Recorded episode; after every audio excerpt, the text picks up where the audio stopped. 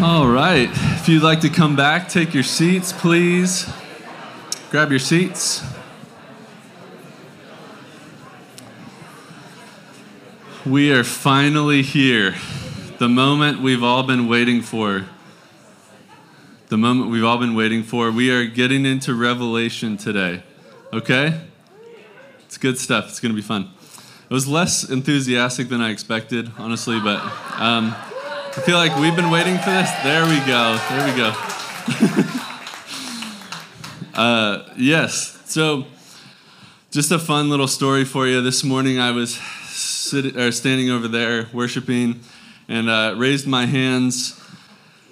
And then I realized that I didn't smell very good. Um, and so I was like, this is not good. I can't preach a whole message and then after that, mingle with people and then go reapply. So I, uh, I've been using this natural deodorant, and I know I'm giving you more information than you need, but I, I brought out the big guns. I used the normal deodorant, and we should be okay, all right? Should be good, all right. Yes. Praise the Lord. All right. You guys have a, a pet peeve that, um, that bothers you when somebody else does it, but when you do it, it's okay? Does anyone have anything like that? Yeah? So mine is when people say revelations, but but it's really just one revelation, right? That's that's my pet peeve, but it's okay if I accidentally do it, okay? Just getting that straight. Uh, so I'm sure as we preach through this this book, there's going to be plenty of us up here that that make that mistake. Anyway, it's one revelation. It's a it's the revelation of Jesus Christ. It's the revelation of Jesus Christ. Today, uh, the the title of the message is "Do not be deceived." Do not be deceived. So I'm going to pray, and we will jump in. Father, what we know not, teach us. What we have not, give us. What we are not, make us for your Son's sake. Amen. Amen. So I, I, took that from Alistair Begg's church. They do that every week, and I just think it's it's really centers you, right? What we know not teach us, what we have not give us, what we are not make us. That is certainly our prayer this morning. So let's stand for the reading of the scripture this morning.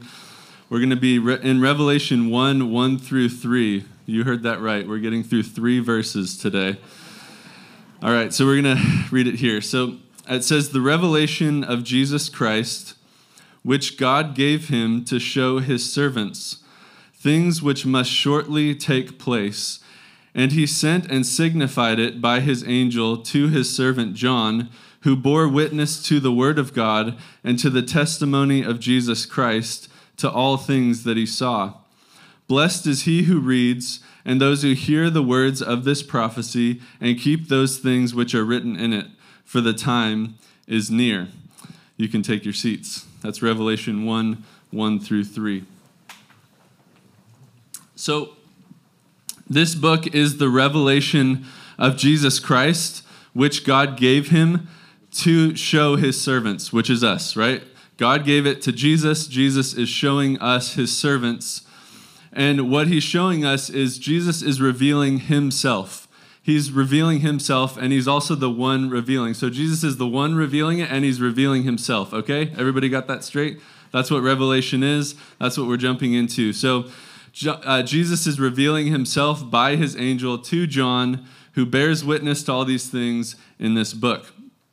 And then we have a blessing. Blessed is the person who reads and hears the words of this prophecy. Obviously, we know that it's the only book in the Bible that has a blessing attached to it. we're blessed to read it, we're blessed to hear it.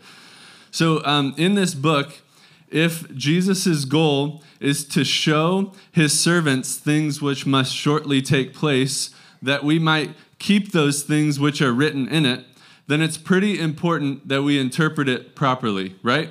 If, if this whole book is about Jesus revealing himself to the church, to us, it's pretty important that we uh, interpret it properly, right? Can we all agree on that? So, St. Jerome, he, he writes The faultiest style of teaching is to corrupt the meaning of Scripture. The faultiest style of teaching is to corrupt the meaning of Scripture.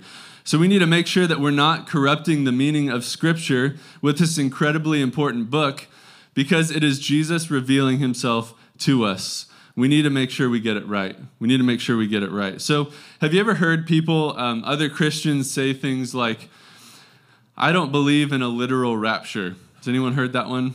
Or, or people will say, oh, Jonah wasn't actually in the belly of the whale for three days. That was just symbolic. Or other people say, oh, God didn't really create the heavens and the earth in seven days. And they'll have all these other theories about what God actually did. I recently heard an apologist who I've followed for a long time through Bible college and stuff. We had to, we had to read multiple of his books. And uh, I recently heard him uh, talking about creation and you know, he's done amazing work defending the faith for a very long time from a biblical worldview. And uh, he just came out recently and uh, said that he now agrees with modern science, and he says that the earth is actually billions of years old. He says it's six billion years old. So, all of these statements, like, you know, I don't believe in a literal rapture, or Jonah wasn't really in the belly of the whale for three days, or God didn't really create the heavens and the earth in seven days, all these statements lead us to one question. They lead us to one question at the core of it all, and it's do we interpret the Bible allegorically or do we interpret it literally? Okay? Those are kind of the two camps. We, we either interpret the Bible allegorically or literally, and we're going to kind of break those down a little bit here because it's important that we interpret the scripture properly going into Revelation when Jesus is going to reveal himself to us. Okay?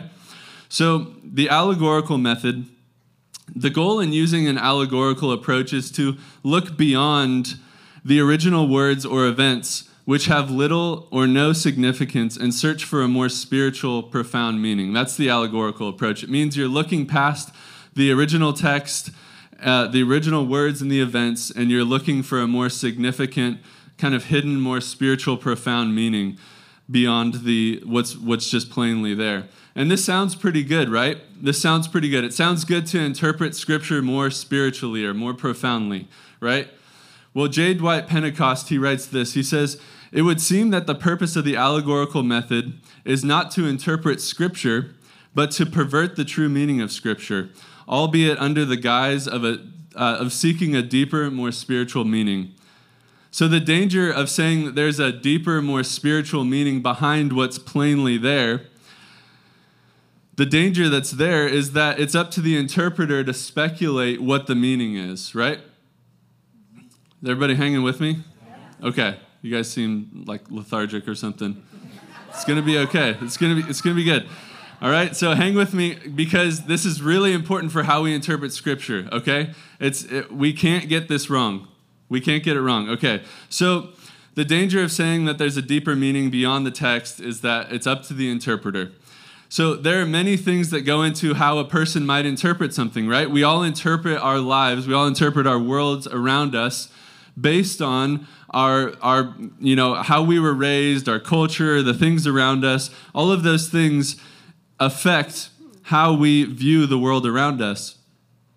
All those things in, influence how we interpret things.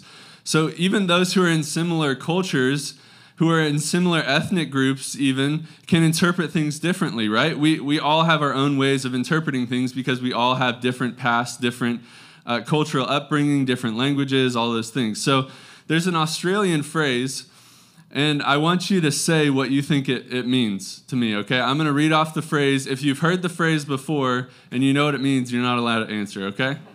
But but here's the phrase, okay? He's got a kangaroo loose in the top paddock. Okay? That's the phrase. Kind of crazy? Kind of crazy? Okay, you guys got it. I'm surprised. I read it and I was like, I don't know. He's got a kangaroo loose in the field. I don't know. Um, so the the it, it's like the Australian version of he's got a few screws loose, right? Okay, so selfishly, I hope second service isn't as smart as you guys. I will, I will report back. No, I'm just kidding. Um, so, but we all interpret things differently, right? Some of you may have heard that like I did and think, well, I don't know what they're talking about. Even, even cultures that are similar have different phrases or sayings, or they, they say things that they mean one thing and we interpret it a totally different way. So in Revelation 1 1, we know that Jesus has something he wants to show us. He's got something in mind that he wants to communicate through this book. That means our desire should be to figure out what Jesus has in mind to communicate to us, right? What Jesus wants to reveal to us. Can we all agree on that? We all want to know what Jesus has to say and not what I interpret the scripture as. So we know we can't rely on our own hidden, deeper spiritual interpretation of the text. Uh, there's different cultures, different time periods, all these things play into it. We're certainly not going to interpret the text the exact same way a first century Palestinian Jew like the Apostle John would have been interpreting it. We, we are coming at it from a totally different perspective. Again, J. Dwight Pentecost, he says, Thus, the great dangers inherent in this allegorical system are that it takes away the authority of Scripture and leaves us without any basis on which interpretations may be tested reducing Scripture to what seems reasonable to the interpreter, and as a result, makes true interpretation of Scripture impossible. So, scriptural interpretation must be able to be tested, right? It's got to be able to be held up to a standard. If it's up to the interpreter to decipher whatever the interpretation is, undoubtedly life circumstances, culture, history, upbringing, language will all determine how each and every one of us interpret it. So we have to ask ourselves is this the way that Scripture is meant to be interpreted? I don't believe so. I, don't, I think the enemy is using this, this allegorical method, which is cropping up everywhere. You see it all over the place now in, in these times. But I think the enemy is using it to sow deception and strip away the authority and pervert the meaning of Scripture. I think he's using it all over the place. You see megachurch pastors all the time just, just putting whatever they interpret on Scripture and, and, and projecting it like it, that's what it actually means. So, we're going to do a little history lesson, okay? We're going to go through where the allegorical interpretation method came from because it helps us to know how the enemy is using it, how he's used it in the past, and how he might be using it now, okay? So we're going to go through a little bit of history. I know we don't usually do this on a Sunday morning, but you guys are you guys are sharp. You got the first you got the first interpretation thing right, so you can hang. All right, so we're going to look at the history. What's that quote from uh, Winston Churchill, right? I think it's attributed to him. Those that fail to learn from history are doomed to repeat it, right? Those that fail to learn from history are doomed to repeat it. So the the hope here talking about the history is that we will not repeat the same mistakes that our church history have done before. So Thomas Hartwell Horne, he, he recorded in his book, the allegorical interpretation of the sacred scripture cannot be historically proved to have prevailed among the Jews at the time of captivity or to have been common within the Jews of Palestine at the time of Christ and his apostles. The Platonic Jews of Egypt began in the first century interpreting scripture this way, in imitation of the heathen Greeks. In imitation of the heathen Greeks. That's where it comes from. So, those who originally interpreted in the allegorical method, they, they said the hard things are kind of, um, they're kind of, uh, what's the word? They're, they're allegorical, but they're, you know, they're not, they're not literal, right? So they said that they're not literal because they wanted to be like the Greeks. The goal for them was to interpret scripture allegorically was to make the, uh, the scriptures palatable to the, the secular mind. Their goal was to reconcile Mosaic law and Greek philosophy so that the Mosaic law might be, become more acceptable to the Greek mind. So, what does this mean? The allegorical method was first adopted because the Bible was too supernatural, the Bible was too miraculous. They needed to find a way to tone down the scriptures so that it would be more acceptable to secular philosophers. The educational elites and secular thinkers, they couldn't buy into the literal approach that had been the prevailing method for the Jews, the apostles, and Jesus himself because it was too supernatural.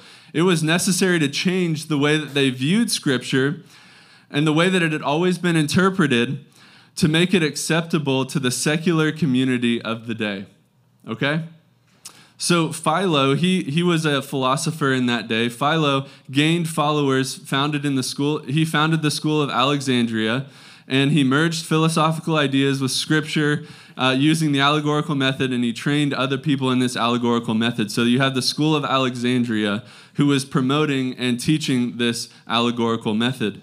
One of Philo's followers, and stick with me, this is all very important to our church history, is Origen. And Origen was the exegetical oracle. He was the guy that everyone looked to to interpret the scriptures. That everybody looked to him to tell them what the true hidden secret spiritual meanings were behind the scriptures. He spiritualized away the letter of scripture instead of bringing out the plain meaning of scripture. And he inserted in this time period in the church, he inserted all kinds of foreign and perverting ideas into scripture. So Philip Schaff speaking of Origen's allegorical interpretation of Scripture, he says his allegorizing suited the taste of the age. It suited the taste of the age. Aren't we seeing that today? So Philo, he, he was he popularized the reading of the Bible allegorically, and then Origen followed. And what happened next in our church history is devastating. So we can see that Origen, he set himself up as this oracle, but then Augustine comes in and he takes it a step further and he lays down this rule that the Bible must be interpreted by church orthodoxy, and everyone coming out of that has to uh, basically take that as gospel. So it means the Bible was interpreted based on whatever the church, the Catholic Church, put forward. This is what the church says this, this means, and everybody else took it. So the leadership of the church decided how Scripture was to be interpreted, which meant that not only were the religious elite the ones who could interpret Scripture, but they were also the only ones that could read it. Remember the Reformation? Something that, that, that stirred up the Reformation was, was the trans, translating of the Bible into English so the common man could read it.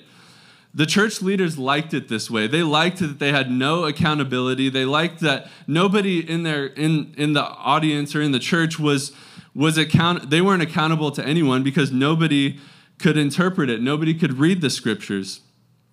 Doesn't this sound like where we are right now?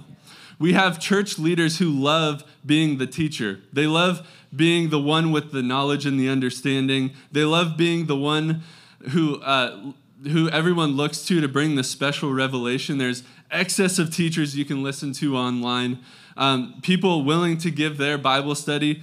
Um, we, we see today people are willing to give their Bible study up so that they can just hear and be spoon fed by teachers.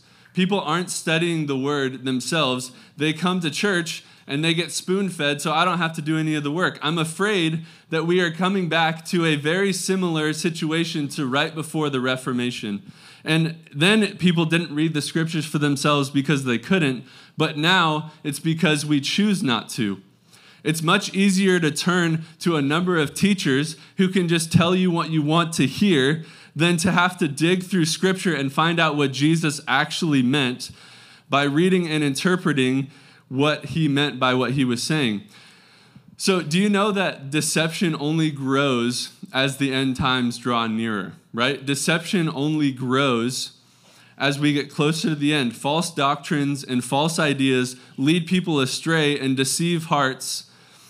It, it grows more and more convincing and more and more deceptive.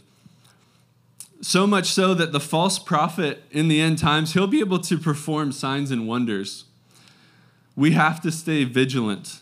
We have to read the Bible for ourselves. We can't rely on teachers. We can't rely on someone else doing the work for us.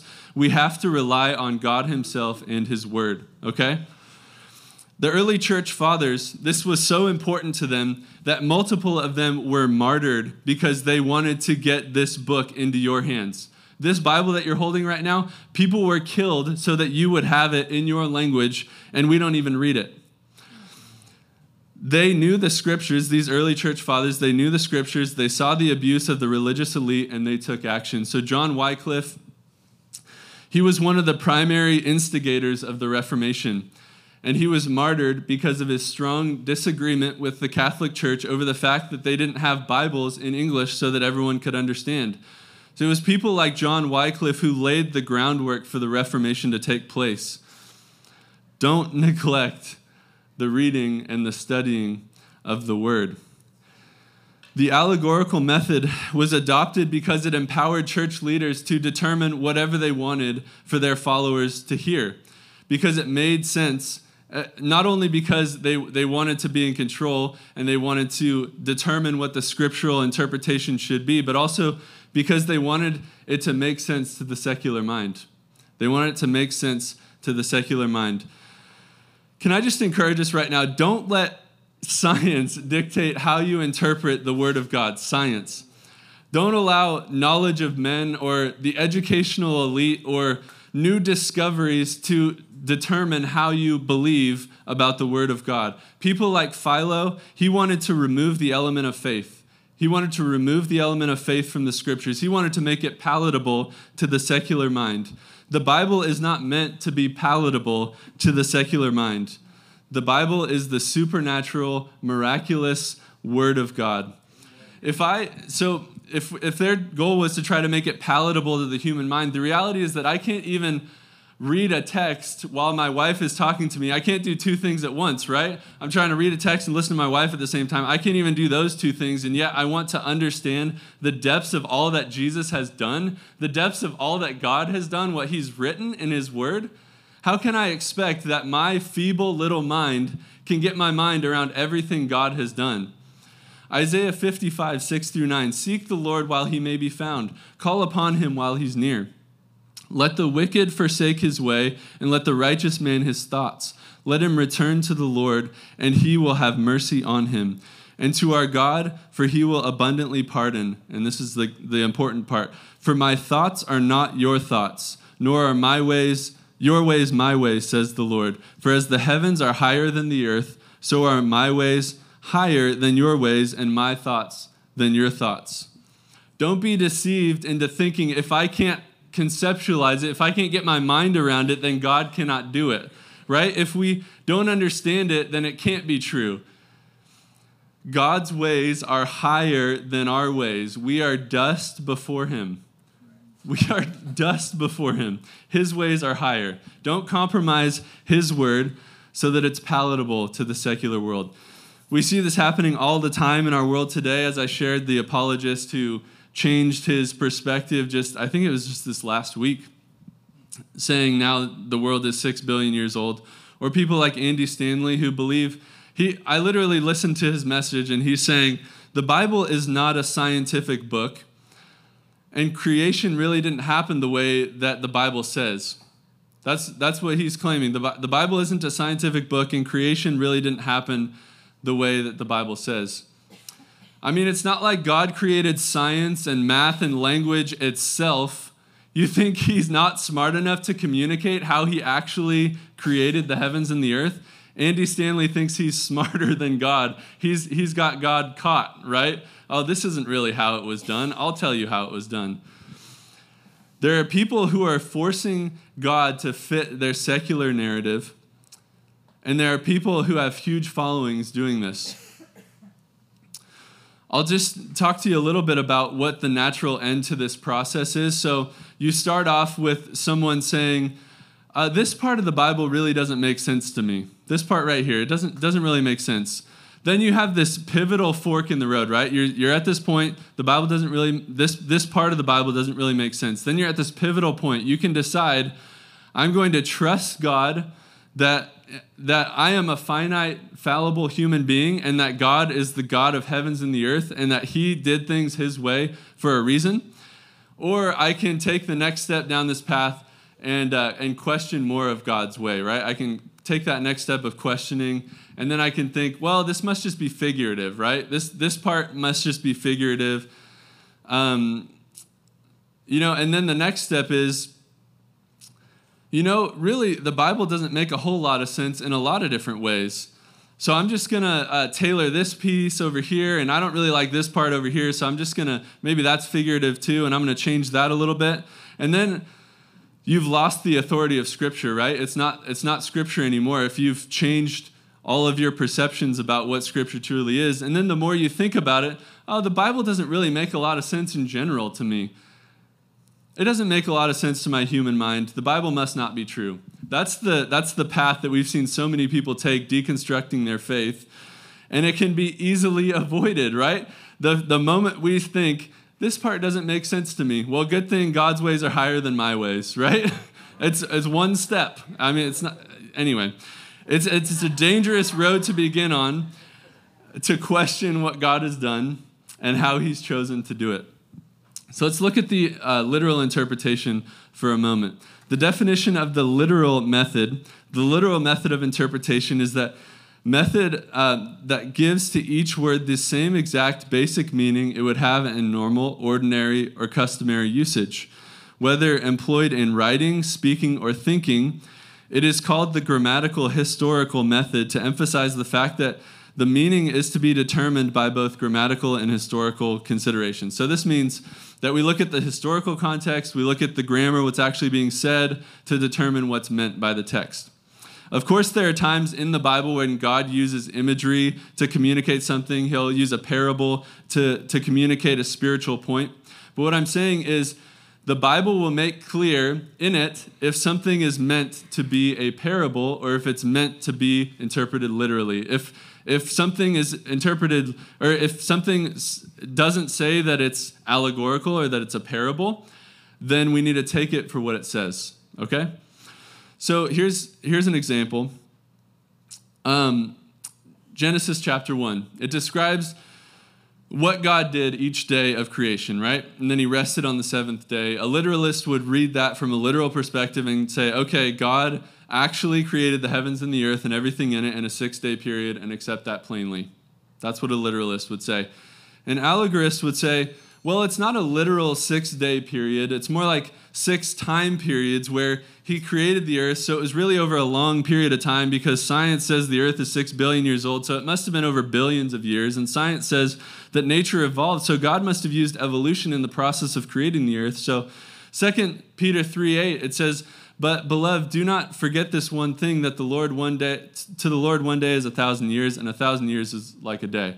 So if I read that, then that means that you know it could be a formula, and that six thousand year periods was actually what it took to create the earth. So the earth was created in six thousand years, and if God created everything in the earth, you know that's how that's the way it must have been done because it, it matches up with some of the science, right? That's the allegorical method reading beneath what's plainly there, trying to find a more spiritual meaning. And I just have this, this thing that, that is burning inside me like, if God created everything, the heavens and the earth, couldn't He have done it however He wants to? Like, if He did all of that, why is He limited to your little timeline? Why is it more believable that he did it over, you know, 6,000 years rather than in 6 days? If it's about the earth being old, cuz that's what, you know, people bring up, it's oh, the earth, well, we can tell that the earth is old. Why is it hard to believe that God created a mature earth? I mean, it doesn't seem to me that God created Adam in baby form and just placed him on this piece of dust on the earth and then gave him some seeds and was like, that, That's my creation. Adam, go scatter these seeds and plant them when you get old enough, right? That's not my, that's not what the Bible says, right? I mean, not everything was created in its most infant form. It's a, you know, Genesis talks about how there's uh, herbs that produce seed, which means they were mature, fruits that yield seed, which means they were mature. So there was fruits and herbs that were mature to produce seed. So it seems like everything that God made was kind of in its more mature state. So why not the earth too? The bottom line is that God can do whatever he wants.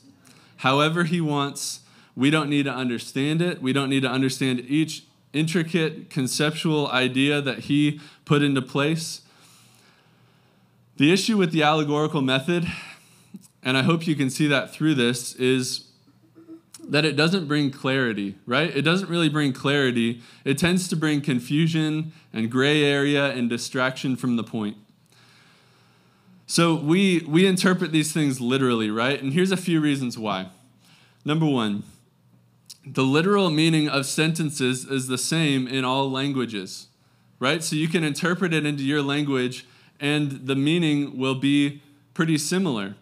So I was amazed to find out when I went to Azerbaijan and met with our missionary there. He's he's an Azerbaijani man. He he was born and raised there, and he was discipled there by other Azerbaijan people. And he had the same perspective of Scripture that I had, and I was amazed by that. It's truly because we take a literal approach, right? I can a- approach Scripture here. He can approach Scripture there from a totally different perspective and culture and all of those things, and we come out with the same result. Also, the, just the Bible makes adequate sense when it's interpreted literally. But also, it provides a safe check so that there's not just free rein on how Scripture is interpreted. Right? That's pretty important that it's not just free rein. Like I stand up here and I can tell you that Scripture is interpreted in this way, but you can read it yourself and you can say, no, I think you're off. Right? That's important. Biblical prophecy has never been fulfilled in other, any other way than the literal sense. So every biblical prophecy that's come to pass, it's been fulfilled literally. We've been going through the book of Daniel. You see, you know, multiple prophecies that we talked about that have been fulfilled. They have all been fulfilled literally. So it's wrong to interpret scripture because you feel that intellectually doesn't line up with the science of the age. Science is always progressing, it's always changing, but God never changes. So here's just some uh, scientific perspectives that we've seen from the scientific community uh, over the last, you know, few centuries. We've seen the scientific community say that uh, the Earth is the center of the universe, and then that gets, you know, oh no, it's not anymore. Then the Earth is ex- expanding and contracting over time. I'm not even sure how that came to be, but they believed that at one point. Obviously, that's not true. People believe the earth is flat for a long time. Uh, and obviously, we know that's not true. The earth was 20 to 40 million years old. Now it's said to be 6 billion years old. Every time you turn on the Nature Channel and you turn on a documentary, it's got a different number for how old the earth is. we can't try to mesh the Bible and the scientific community because it's silly. The scientific community is always changing, God's word never changes. So 1 Corinthians 1 18 through 24. For the message of the cross is foolishness to those who are perishing, but to us who are being saved, it is the power of God. For it is written, I will destroy the wisdom of the wise, and bring to nothing the understanding of the prudent. Where is the wise? Where is the scribe? Where is the disputer of the age? Has not God made foolish the wisdom of the world? For since in the wisdom of God, the world through wisdom did not know God, we didn't know God with, through, through our own wisdom, it pleased God through the foolishness of his message preached to save those who believe. For Jews request a sign, Greeks seek after wisdom, but we preach Christ crucified, and to the Jews a stumbling block, and to the Greeks foolishness. But to those who are called both Jews and Greeks, Christ the power of God and the wisdom of God, because the foolishness of God is wiser than men, and the weakness of God is stronger than men. So just like the Greeks sought wisdom, this you know this educational elite wisdom, uh, they lived in a society that sought after wisdom, but it was a secular wisdom, right? We see the message of the cross for us is the power of God, right? But the the the message of the cross to someone from a secular worldview is foolishness, right? The foolishness of God is wiser than men, and the weakness of God is stronger than men. But to us who are being saved, it is the power of God. So as we study Revelation, it's important we recognize that Jesus is revealing himself to us that we might have a correct perspective of him. Jesus is revealing himself to us and he's revealing his plan for the future of the world. We need to be vigilant in these times. There's false doctrines and false teachers, and they will only increase. Deception will only increase. And it's not just the world and the Jews that will be deceived. Do you know that? Also, believers will be deceived. The false prophet will be a religious figure who will deceive and perform signs and wonders. He'll call down fire from heaven and it will happen. How many people do you see that if a miracle happens, they just think, wow, that, that must be, you know, where, where the truth is? The devil has been using signs for a long time to deceive people. Remember Moses going before Pharaoh? He went before Pharaoh and he performed a sign. And then the astrologers, the musicians, what, magicians, what did they do? They came in, they did the same sign, right? The enemy has the power to perform signs. Don't be deceived. Study your word.